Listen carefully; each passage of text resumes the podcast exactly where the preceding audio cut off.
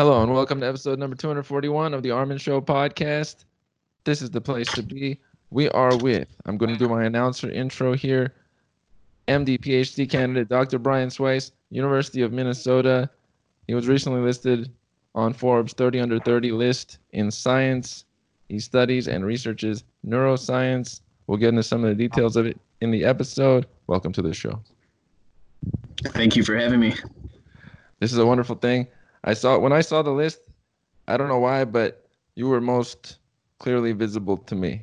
You stood out. The professional nature, something about the way you were like, boom, hello world, and then it just fit. So I thought I would reach out.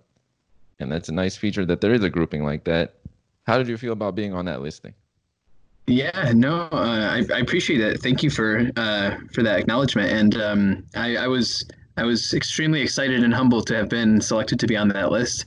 Um, I took a look at both folks from this year and even past years to see what community I became a part of, and um, it was it was an exciting moment to know that there's this community in science, kind of nationwide and worldwide, that um, it, it feels a great part to or a great thing to be a part of that. That's cool.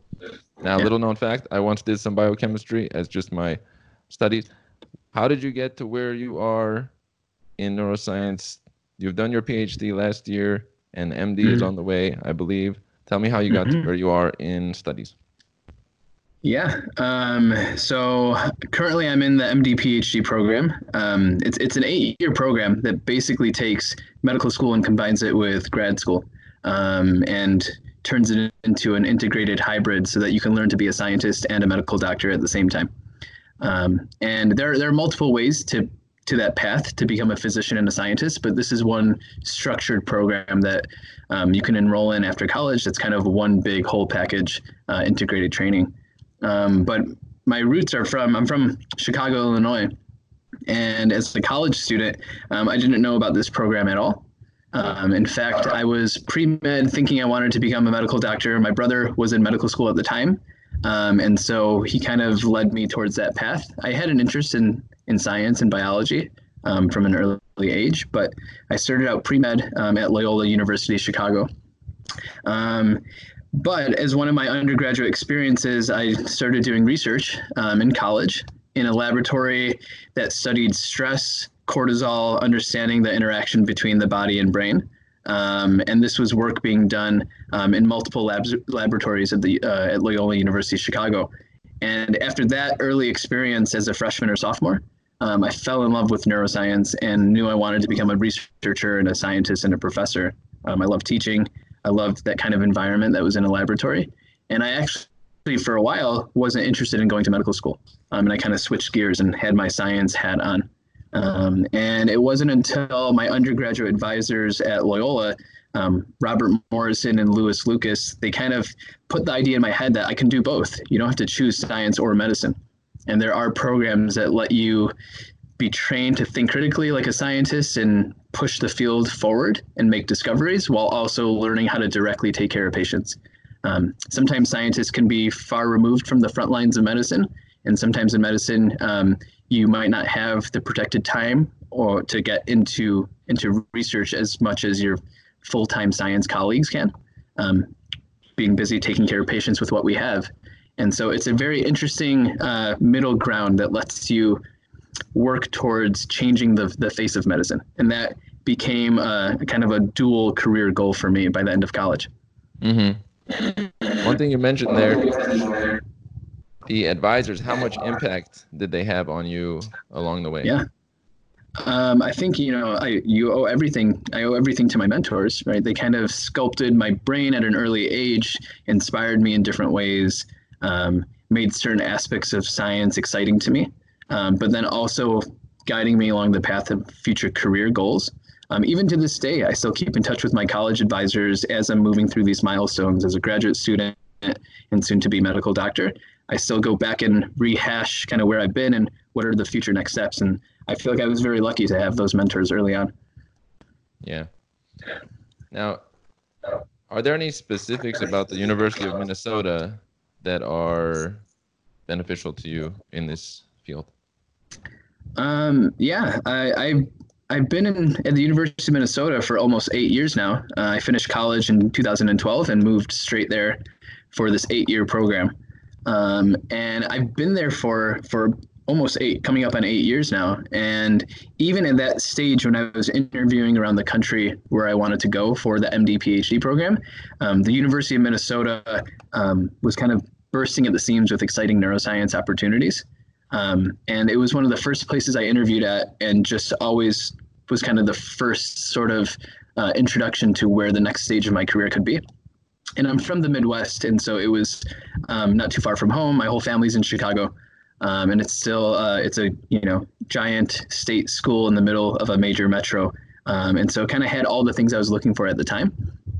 But, but um, since I've been there over the last eight years, uh, I've been a part of watching how the university has evolved and grown over the years. Um, the, the neuroscience department has expanded in incredible ways, bringing on over 30 fa- new faculty over the course of the eight years I've been there. And the Department of Psychiatry and Neurology, which were the two areas of medicine I was interested in the most, was is also growing and flourishing in incredible ways. Um, and I, I was excited to be a part of that growth, and it also made my career grow and flourish as well. Mm-hmm. Now, one thing that comes to mind is on episode 202 of the show, we had Daniel Z. Lieberman. He's a also a scientist and a medical doctor. What difference do you see between you, who is doing both programs, versus people who are just doing the PhD program? Do you see some clear limitations there? Um, uh, yes, yes, and no. And I think it's a um, different way to, to be trained. Um, so there are the strict PhD programs, um, and then there are also the strict uh, MD only programs that you can go down. Um, and then there are these uh, newer integrated dual degree programs. Um, and so, and then there are folks who have trained me as well that also have their MD and PhD, but they didn't go through a combined program. They, they did it sequentially. Um, some some folks in that in that sort of category were a full time practicing physician that later in their career decided to go to graduate school and get their PhD and vice versa. Some people who are running their own laboratory at some point decided to go to medical school and residency to add that clinical training to it. And so there are multiple different paths to get to that end. Um, but kind of back in the day, they were sequentially done, and now there are more integrated programs. Um, nonetheless, there are individuals that, like I mentioned, have their PhD and do very are very much involved in the clinical world when it comes to clinical and translational research. Um, it kind of depends on what area of science you're interested in do you like working with patients? Do you like working with healthy humans? Do you like working in animal models with fruit flies, rats, and mice or monkeys? Um, and scientists can take any any different form of that. Um, and same thing for for folks getting their medical degree or that are practicing physicians. Um, you can very much be heavily involved in research uh, with with an MD without going through formal graduate school training. And again, even some of my mentors now that have their MD are full time scientists at the forefront of both animal and human research. Um, and they, they can either continue to see patients or spend 100% of their time in the laboratory. Um, so there's there's kind of multiple different ways to get to integrated ends, and it all depends on what kind of structure training do you want, right? Do you want five years of protected time to be a graduate student and focus kind of 100% on a scientific question for an extended period of time, which which you don't have that that luxury of time to do as a medical student. And so, do you want that that kind of uh, structured early training um, as you're also learning your medical education? Um, and so there's there's multiple different ways to do it, but at the end of the day, there's this large community that you're part of that's a mix of scientists and, and physicians um, that are trained in a bunch of different ways. Now, have you focused on uh, research or ones with animals? And what is an example of research you have been doing? Sure. Um, so both the work I've been doing for about the last two or three years has been both animal and human work kind of in parallel side by side. Um, and even if you go way back to my early research days in college, um, I also started out that way. I worked in an animal research lab studying stress in rats in a laboratory setting, um, but then also had an undergraduate advisor that was doing human research. So these were two different laboratories that I was working in in college. And it kind of came back full circle to the work I'm doing now. So I've always had an interest and a, knack for working kind of in between worlds. Right. Um, my career training is in between being a scientist and a, and a and medical doctor, and even my research questions are in this translational uh, gray area in between. Uh, what can we learn from animals and how do we bring that directly into human work? Um, and so I've always been in between disciplines, kind of where the Venn diagrams overlap. Um, that's always where I found the interesting, uncharted territory that pulls together multiple fields. Um, and so examples of the stuff I'm doing, uh, both back in college, I mentioned some of the work on stress, but maybe I'll focus on some of the work I'm doing now. Um, almost the entirety of my PhD had been focused on decision making, um, how the brain makes decisions, and how if we can understand the building blocks of those mechanisms, how can we begin to unravel when that might start to malfunction in different mental illnesses, um, in different neurological and psychiatric disorders. Um, and so most of my PhD work was in rats and mice, really getting to understanding the mechanism, the neurobiology of decision making.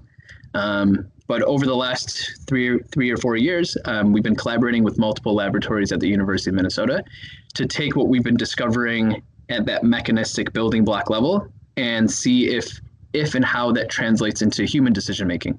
Um, and so I'm happy to get more into the details of of what exactly we do.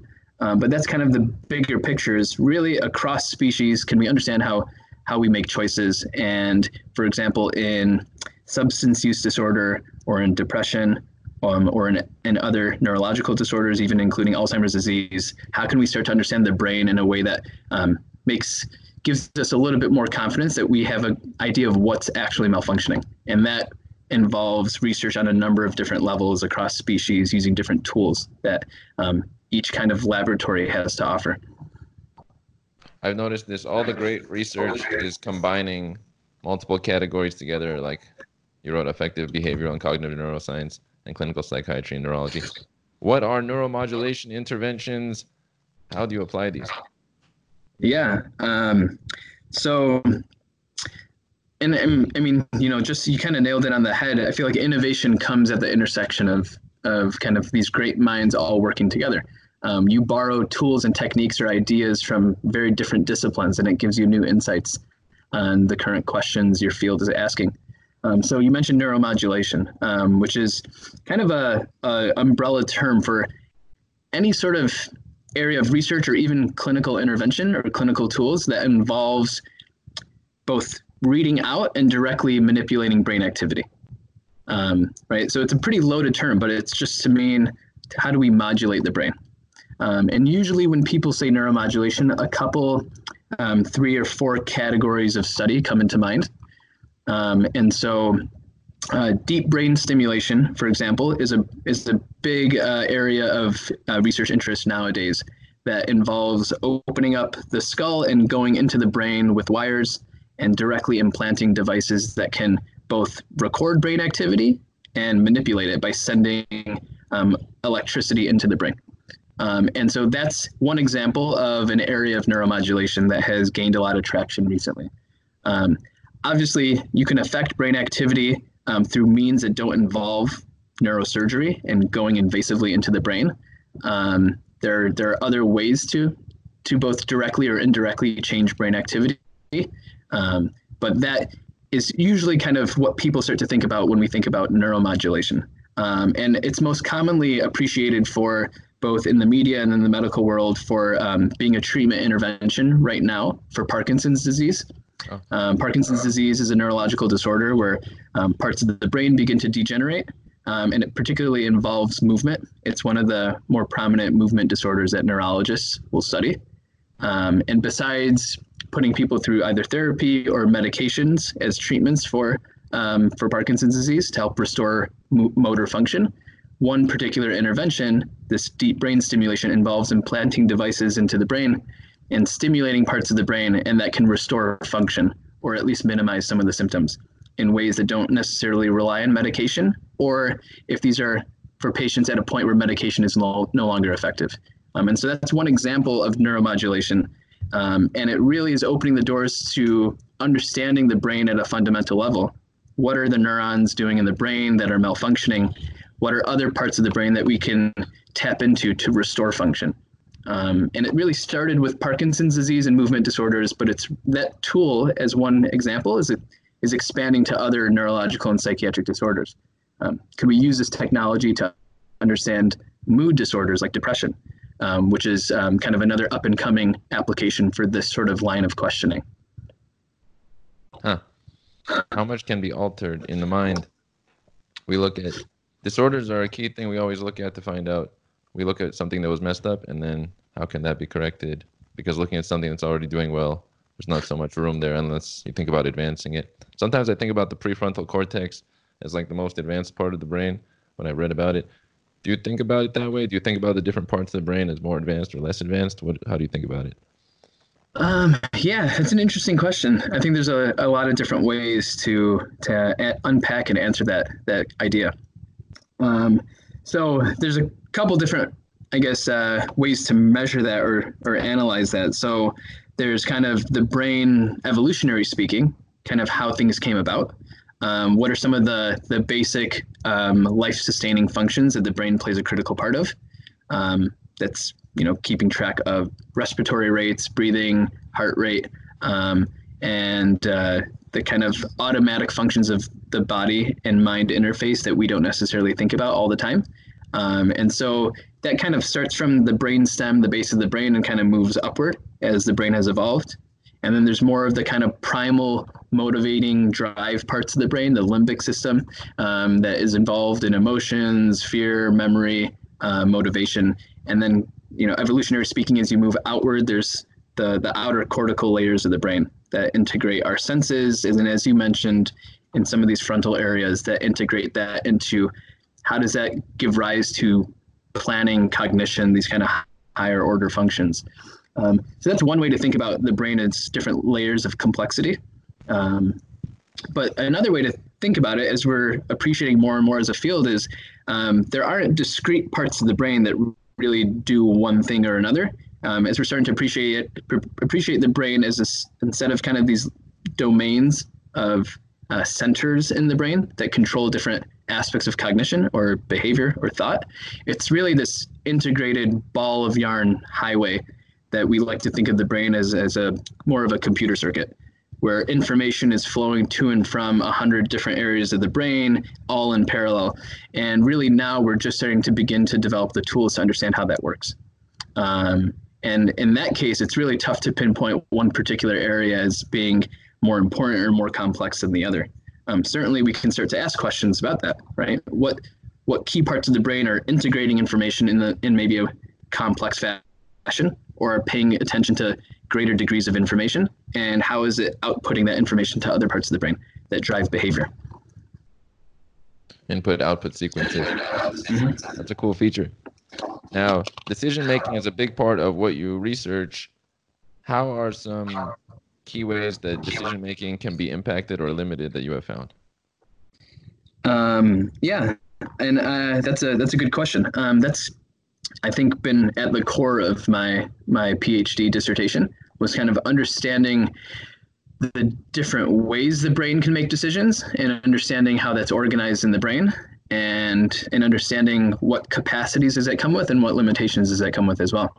Um, and so uh, I'll, I'll shout out to my PhD advisors, Mark Thomas and David Redish.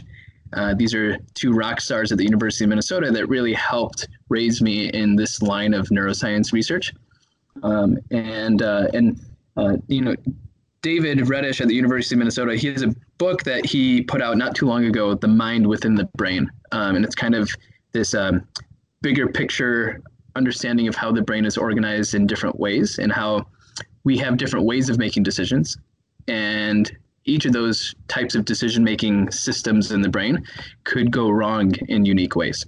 Um, and so it all begs the question how does the brain make decisions and what are the different ways we're equipped with making choices?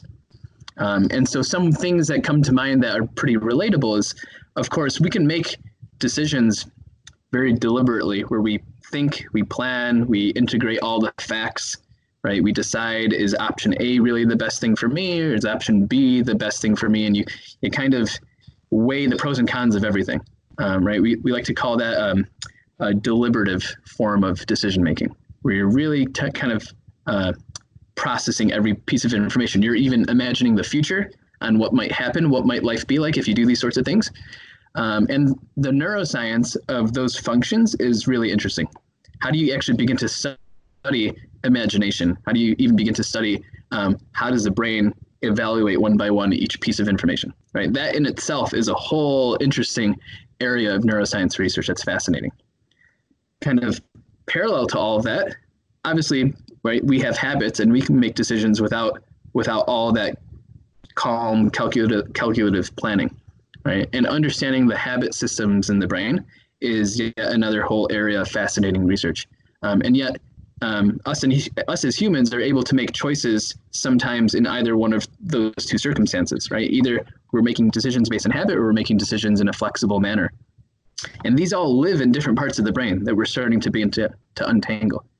Um, and as a, as a third system, there are other types of decisions we'll make that are purely based on emotion.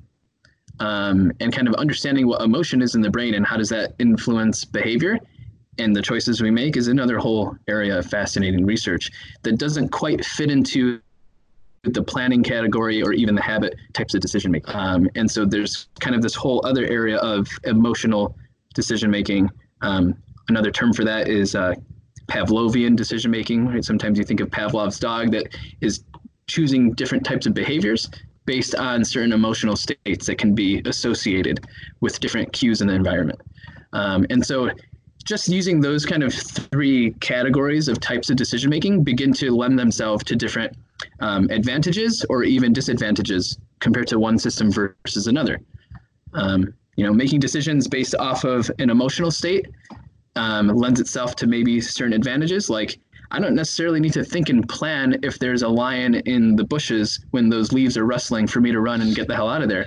Um, where that sort of flexible decision making system that is more deliberative and planning that takes time and resources uh, might be disadvantageous in that sort of circumstance. Um, yet there are certain types of decisions we might make based on emotion that had we been cool, calm, and collective and sort of planned these options may have gotten us or prevented us from getting into sticky situations. Um, and so these all live in different parts of the brain and understanding how they integrate or how the individual switches between these different decision making systems or if they're all happening in parallel is a line of questioning that most of my research has been about. Mm-hmm. I noticed in your thesis description, you mentioned that you studied models to reveal how multiple parallel decision making systems are conserved across species over evolution. Right. How, is that represented? Right. Um, so this goes back to the the cross species human and animal work that I that I talked about. Um, most of what we discover about the neurobiology of how the brain functions generally happens in what we call a preclinical model, or this is research done in, in animals before we even get to human work or even work with patients. Um, feel like the, the ultimate impact for most of the research we do is to improve medicine and what we can do for those struggling with different behavioral disorders. Um, and so to get there, though, we have to start with at least understanding um, what are the fundamental mechanisms of how these things work. And most of what we discover happens usually in a laboratory setting with animal models. Um, that's where the tools are developing, where we can go into the brain and um, ask experimental questions in ways that we can't necessarily do with people right away. Um, and uh, and with that in mind, um, most of my PhD work, well, it started in rats and mice in a laboratory running around mazes, making complex choices, um, and us listening to parts of the brain and developing experiments to model and manipulate those brain activity patterns. Um, the other line of questioning I've been getting into more recently has been how do we translate these discoveries in rats and mice into humans, right? Um, you know, a rat and a mouse brain is just a model for uh, us able to study what might be happening in humans, but not everything translates one to one. Um, there are a lot of things, there are a lot of structural anatomical things in the brain of a rat and a mouse that are conserved in humans, but there are a lot of things that are different. Uh, and so if we can start to study functions in a rat and a mouse brain or even monkeys, um, does it actually reveal something that is truly happening in humans? And, and what sorts of experiments can we design in ways that, um, with some degree of confidence, can tell us that? Um, and so I've also been fortunate to work with a third laboratory at the University of Minnesota in the psychology department. Um, this is uh, Angus MacDonald's laboratory. And uh, his group is primarily working with either undergrad, college undergraduates or even uh, adults and patients um, in hospital settings. And he does a lot of human research to understand um, how the human brain functions. But we all work together and we trade ideas and design experiments both in the animal side and the human side to see if there's any kind of truth and validity to these new things we're discovering in animals that might inform the types of experiments and even the types of treatments we could develop in humans. Um, and so it's sometimes tough to take a rat and a mouse running around in a maze and make a discovery about their brain and try and translate that to what a human might be doing in a laboratory setting that isn't running around in a giant maze, right? And to what extent do those functions and the capacity of the different types of decision-making systems that we're, we're questioning, to what capacity, to what extent do those translate and actually have a shared truth across species? Um, and one set of experiments that I really got to be a part of that was a lot of fun and revealed a lot of interesting things about both human behavior and animal behavior um, was a result of me working in this uh, interdisciplinary, interdisciplinary space called behavioral economics. Um, I spent a good chunk of my, my PhD work um, in this interdisciplinary field. Sometimes people call it neuroeconomics. Um, and all that really is to mean is are there ways we can quantify decisions, both in humans and animals, in a way that allows us to measure these kind of abstract, um, otherwise tough to um, make in a concrete, measurable way? Um, and one thing that I got to really spend a lot of time understanding are what are the different ways, for example, the deliberative system or these emotional systems or these habit systems, what are the different ways that they give rise to biases we have when making choices? Um, one of the things that makes us innately human is that a lot of times our decisions are flawed. And they're flawed in interesting and predictable ways that seem to contradict rationality. Um, and so I really got to spend time in, in with folks studying behavioral economics. Um, and this could be a range of topics, uh, ranging from anywhere of how do humans buy and sell and trade stocks in interesting ways that don't make sense, but that seem to be justified based on the emotional state of an individual, um, or anything to uh, why do we stay in unhealthy relationships simply because we put so much time into it? and yet we seem to value the resources we already lost and we base our decisions on that. When when according to traditional economic theory we should ignore those kind of irrecoverable investments and focus on the future. Yet we often let those invade our decision making capabilities um, and so we designed uh, and I, this is right when i came into these laboratories um, former graduate students um, adam steiner and samantha abram designed a couple of sets of experiments both matched for humans and animals in ways that we can start to study these cognitive heuristics and biases identically in a human and, and rodents. And can we start to design experiments that try and understand, for example, why do we overvalue past investments when really we shouldn't? And for a while, people have thought that these sorts of higher order complex cognitive capabilities are unique to humans and other animals are incapable of, of sensing that sort of information. Um, and so part of my research was revealing that humans aren't the only species that make these sorts of irrational decisions. You know, other species are capable of doing it too. And the question is, where in the brain does this come from? Hmm. I think about that sometimes. The sunk cost fallacy. Time is it put into something? Is it given more weight because of that? And then I right. like how you pointed that out that we have the logical end and the emotional end, and then they're good in certain categories, but when they bleed into the element that they don't most fit in, that's when we get these scenarios where exactly. why'd you do that? It's right. not very efficient. Hmm. Yeah. It might actually might make sense in certain circumstances to obey the sunk cost fallacy. And in fact, it might be rational in certain instances where if you don't know what the future holds, it might be a good idea to pay attention to what you've already done in the past. Uh, maybe that's actually a good predictor of what's to come in the future. But sometimes it can get you into interesting and sticky situations that it might not be the best decision. I like that one. If you have a better sense of the future and you're acting upon it more so, then maybe give less weight to that. And then maybe right. if the future is less in your hands or uncertain, then you can look back at that like a historical representation. Exactly. And yeah. one thing that comes to mind is as you have been doing research, how good is your sense or how clear is it of like if an organism is stressed, can you like examine the cortisol or can you see amygdala activation when there's fear? Like how clear is like the responses that you see to things? Yeah, um, I think that's a that's a good point to, to kind of bring up into discussion because it um, it's useful, but on the other hand, it can be problematic. So if I stress a human and even a rat and a mouse and define what we mean by stress, but I can just play a really loud noise or frighten or startle an individual, sure, cortisol can shoot up in, in all these different species. It could be used as a biomarker of stress. And then the question becomes, and sure, we might even see parts of the brain light up in similar ways. Um, and that's kind of, as you mentioned, the amygdala, right, becomes kind of a, uh, an armchair part of the brain that people bring up in these sorts of realms. The question becomes, how useful is that, first of all? Um, on the clinical side of my training, we start to, uh, in the world of both neurological and psychiatric disorders, um, how useful is that as either a screening tool or a biomarker to direct treatment targets for it in a way that can improve different symptoms? Um, and it becomes to be less useful right? There are a lot of other things that also make cortisol levels go up that don't necessarily go hand in hand with PTSD or anxiety.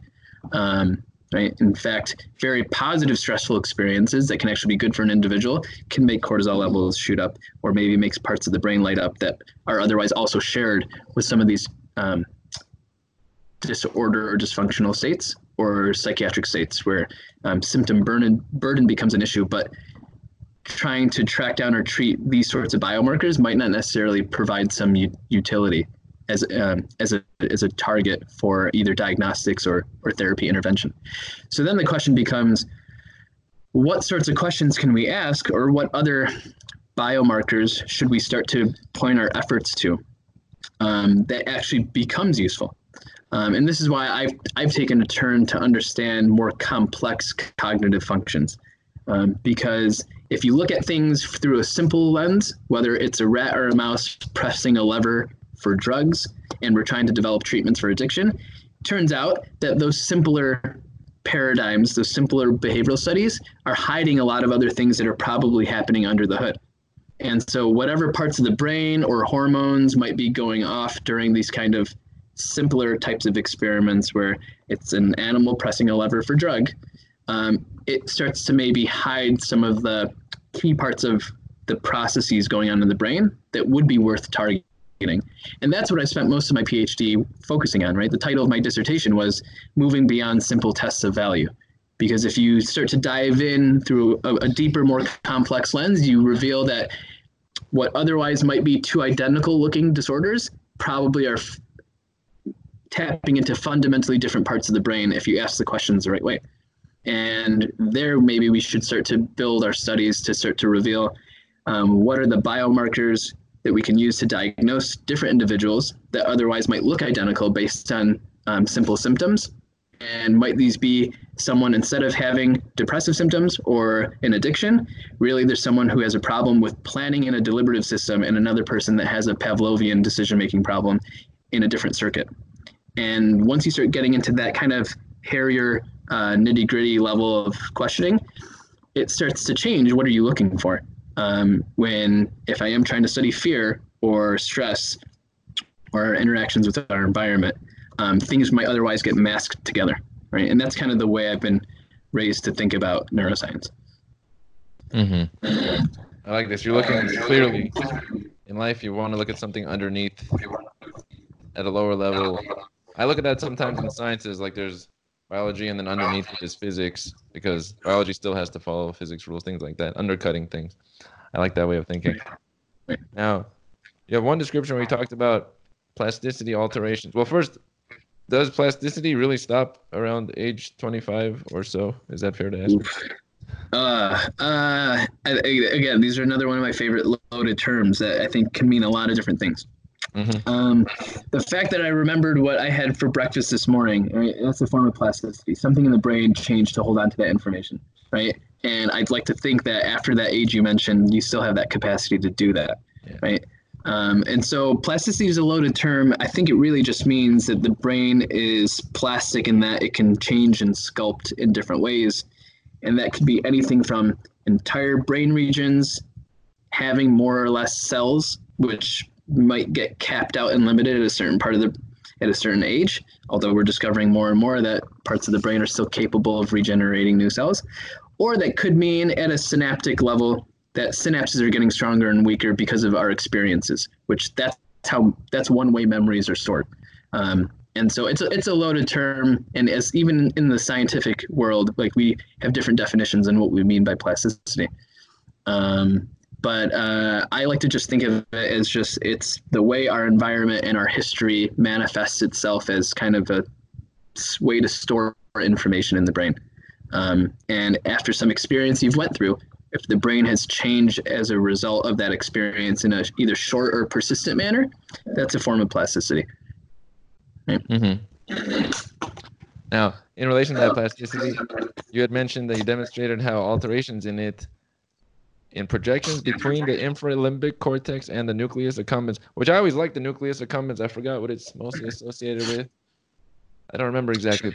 I'd like yeah. something about that. It's capable to giving rise to long-lasting disruptions of self-control. How is that? Sure. Um, yeah, yeah. So this is now getting a little bit deeper into some of the things we talked about. You mentioned the prefrontal cortex earlier, which is you know a whole chunk of you know the front half of the brain. And so even within that giant area of the brain, there are millions and millions of cells, and there are different subregions of the brain that people like to separate from other subregions. And so the infralimbic cortex is just one of those subregions of the prefrontal cortex. Um, right, it's kind of right in the front in the middle part of the brain on the bottom side, um, otherwise known as the, the medial prefrontal cortex or the ventral medial prefrontal cortex. And people can, you can divide that as many times as you want, deeper and deeper and deeper into oh, different sort of anatomical. Well, so and this gets into again the kind of the whole loaded question about uh, circuits, right? And so now this one part of the brain communicates, receives information from a whole bunch of different parts of the brain, and sends its projections to other parts of the brain. And um, two of the areas that it sends axons to that leave the infralimbic cortex and sends electrical and chemical information downstream. Uh, two of those regions, one of which is the nucleus accumbens. Um, and another region is, is the amygdala. And you can even divide up these regions into subregions and further and further. Um, and so the nucleus accumbens, which is the ventral part of the striatum, um, that can be divided into the core of the nucleus accumbens. It's kind of a, a central area of cell bodies, and then there's an outer subregion called the shell. And so the infralimbic cortex preferentially communicates with that outer surrounding shell region of the nucleus accumbens. It also, like I mentioned before, sends connections to the amygdala. And so you have people that have been studying the amygdala and the nucleus accumbens for their entire careers now with new tools beginning to ask questions what are specific streams of communication coming into these areas doing? Um, and people have studied this both in fear, uh, fear-related processing, and those are particularly people that study the amygdala. And then this also has to do with uh, other motivated behaviors like reward-related behaviors um, and motivation, um, and that's typically associated with historically the nucleus accumbens. Um, my my particular uh, um, I guess, preferred definition of the nucleus accumbens. I know people historically have called it the reward or pleasure centers in the brain. It's clear that it's doing a lot more interesting, complex things than that. Um, what I like to call, um, what I've heard people refer to it as, that it has tended to resonate with me the most, is it's the part of the brain where motivation gets translated into action. Um, there are a lot of things that involve involved in motivated behaviors that involve planning, that involve thinking before any sort of choice is, is selected. And kind of this is that one intersection in the highway, that one bottleneck where all that information is funneling and now being translated into execute that. Um, and it's kind of a couple steps shy of the motor parts of the brain telling you to pick up that drink or walk out that door um, and physically controlling the muscles of your limbs. So it's kind of a couple steps shy of that but it's right where all that translation of motivation into action is happening.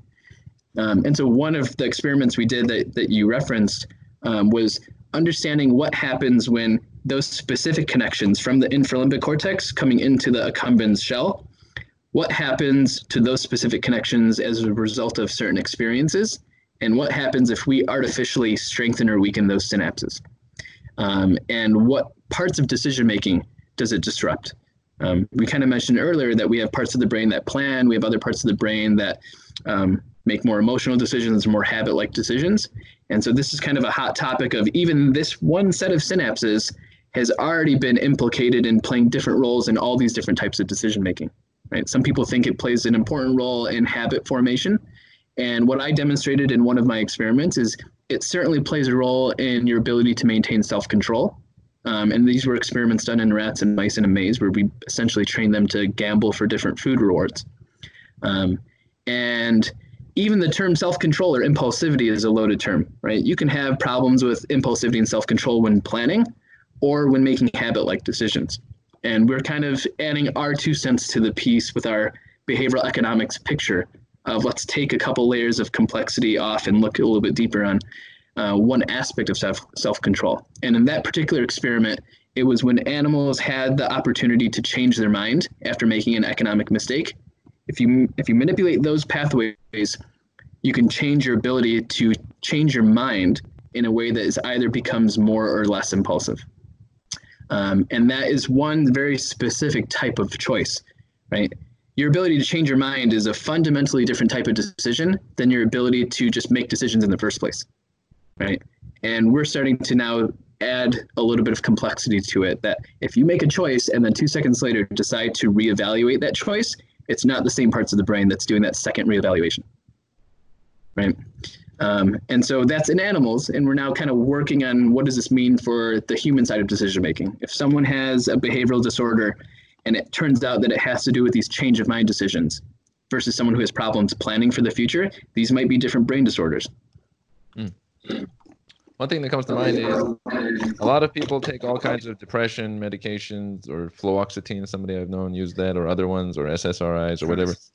Do you ever look at people that use them or don't use them or have them use them as part of a study to like limit a certain part of the brain or something?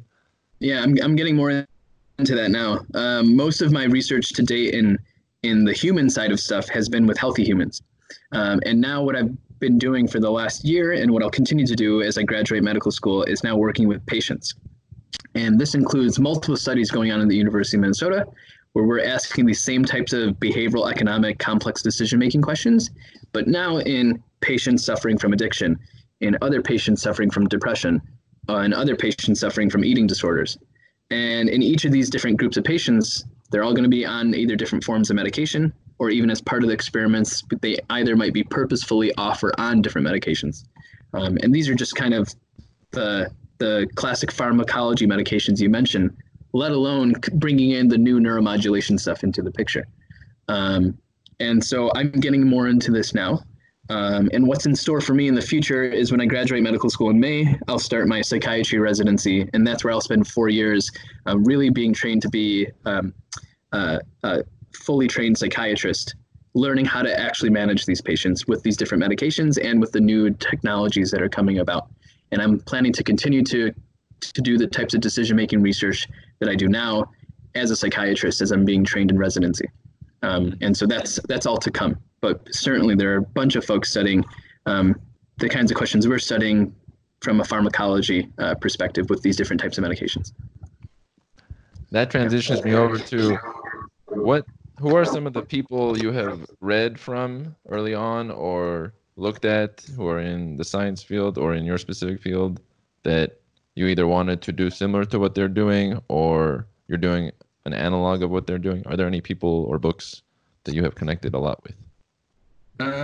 Um, uh, yeah, absolutely. Um, and I would say uh, it's a mix of kind of in my college years books from prominent scientists or physicians that I would that I would have read um, that kind of inspired me along my different career paths. And then as a graduate student and medical student now, it actually becomes more of the, the primary research literature and these articles that I'm reading as part of my own research and for my own enrichment that becomes kind of my, my major stream of information. And these are also from those same experts or from others around around the world. Um, I actually saw on your podcast that you had, or on your website, that you had an interview with Robert Sapolsky. Yeah. Um, from from Stanford, and he's actually one of the the first influences I had early on in my college career um, when I was interested in stress. Um, and my college advisor, Lewis Lucas, both came from Bruce McEwen's laboratory, and that's where Robert Sapolsky uh, did his uh, training at some point before he moved over to Stanford.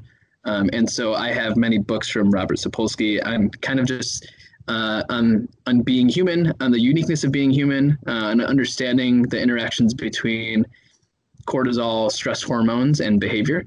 Um, and so that was kind of one of my early influences that I was always um, kind of inspired by. Um, it's kind of funny coming full circle and back. I, I did stress research, now I do decision making research, but I am studying questions on what makes us unique as humans and what are the certain types of complex cognitive capabilities that actually turns out make us not so unique and that other species are, are capable of, of, of handling um, just as well, like the sunk cost fallacy, for example. Um, other authors uh, and books that come to mind um, Daniel Schacter, he's at Harvard uh, in the psychology department. He wrote a book called The Seven Sins of Memory and kind of was one of uh, the main pioneers in understanding that we have different systems in the brain that store information as memories in different ways. Um, and I kind of, uh, that also inspired me. The work I'm doing now with David Redish and Mark Thomas, while we have different parts of the brain that store different forms of memory in interesting ways, we have different parts of the brain that use those different forms of memory in the different types of choices we make. So that also kind of played a role in influencing um, influencing my direction as an early college student. Um, and another author and book that comes to mind, um, Eric Kandel. Uh, he's at uh, Columbia. Um, he got his Nobel Prize. He got the, he won the Nobel Prize in understanding the biological mechanisms of synaptic memories, and that too played a role in kind of influencing um, influencing my future. I mean, all, all these individuals are prominent scientists, and they also write books for the scientific community um, as well as for the, the lay public, and that's something I want to do in the future. Mm-hmm. I really like Dr. Sapolsky. Behave was one of the books I took the clearest notes on. I still have the notes across the whole book, and a lot of people did reference him. It was a nice feature. Also, you mentioned personality and uh, people in their uniqueness. Have you do you have have you done any sort of like big five or tests of your own like personality? What identifying features you have situated with? I've never done I've never done any of those. Uh, the Myers Briggs, um, which I know is pretty popular, and then there's what a lot of the the psychologists like to use is the the Big Five Ocean as a different mm-hmm. personality characteristics. I've never actually taken any sort of uh, assessments like that for myself. Maybe I should for over the holiday break. I'll get back to you. yeah, those are pretty cool. They tell you a little bit. In closing, I always like to check if you had, let's say, a megaphone to all the people of the earth, what would be a sentence or two that describes what you would want them to either know or uh, what you would want to express to them over your coming time? Um, yeah, I think uh, you know with all with all the neuroscience research that I'm doing, as well as what I've been being exposed to on the medicine side of of everything else. Um, right, this is a constant work in progress. We're discovering more and more about how the brain works, um, about what makes us human and what makes you you. Um, and uh, I think it's always good to keep in mind that like we are um, very capable of of changing our own brain right there's a, a book my dad got the, the brain that changes itself and i think we also not need to not lose track of empowering individuals that you have the capacity to change and while we're talking about complex mumbo jumbo neuroscientific things and experiments we could do or opening up the brain. Every every action we take everything we're exposed to every thought we have also is capable of influencing change. And knowing how to tap into that i think carries a lot of value that we need to keep in mind. Um, and this is true both for folks in the hospital for patients and even kids in school during early stages of development um, that uh, there's nothing more powerful than the kind of complex symphony that's happening in our brain uh, every every moment and with every behavior that we're engaged in or decision we're making um, and that's a powerful thing that even science is learning to tap into too that there's a lot that can come just through behavior itself. Dr. Brian Sweis, I want to thank you for having been on episode 241 of the show. This has been fabulous. All right. Thank you for having me. This is a pleasure.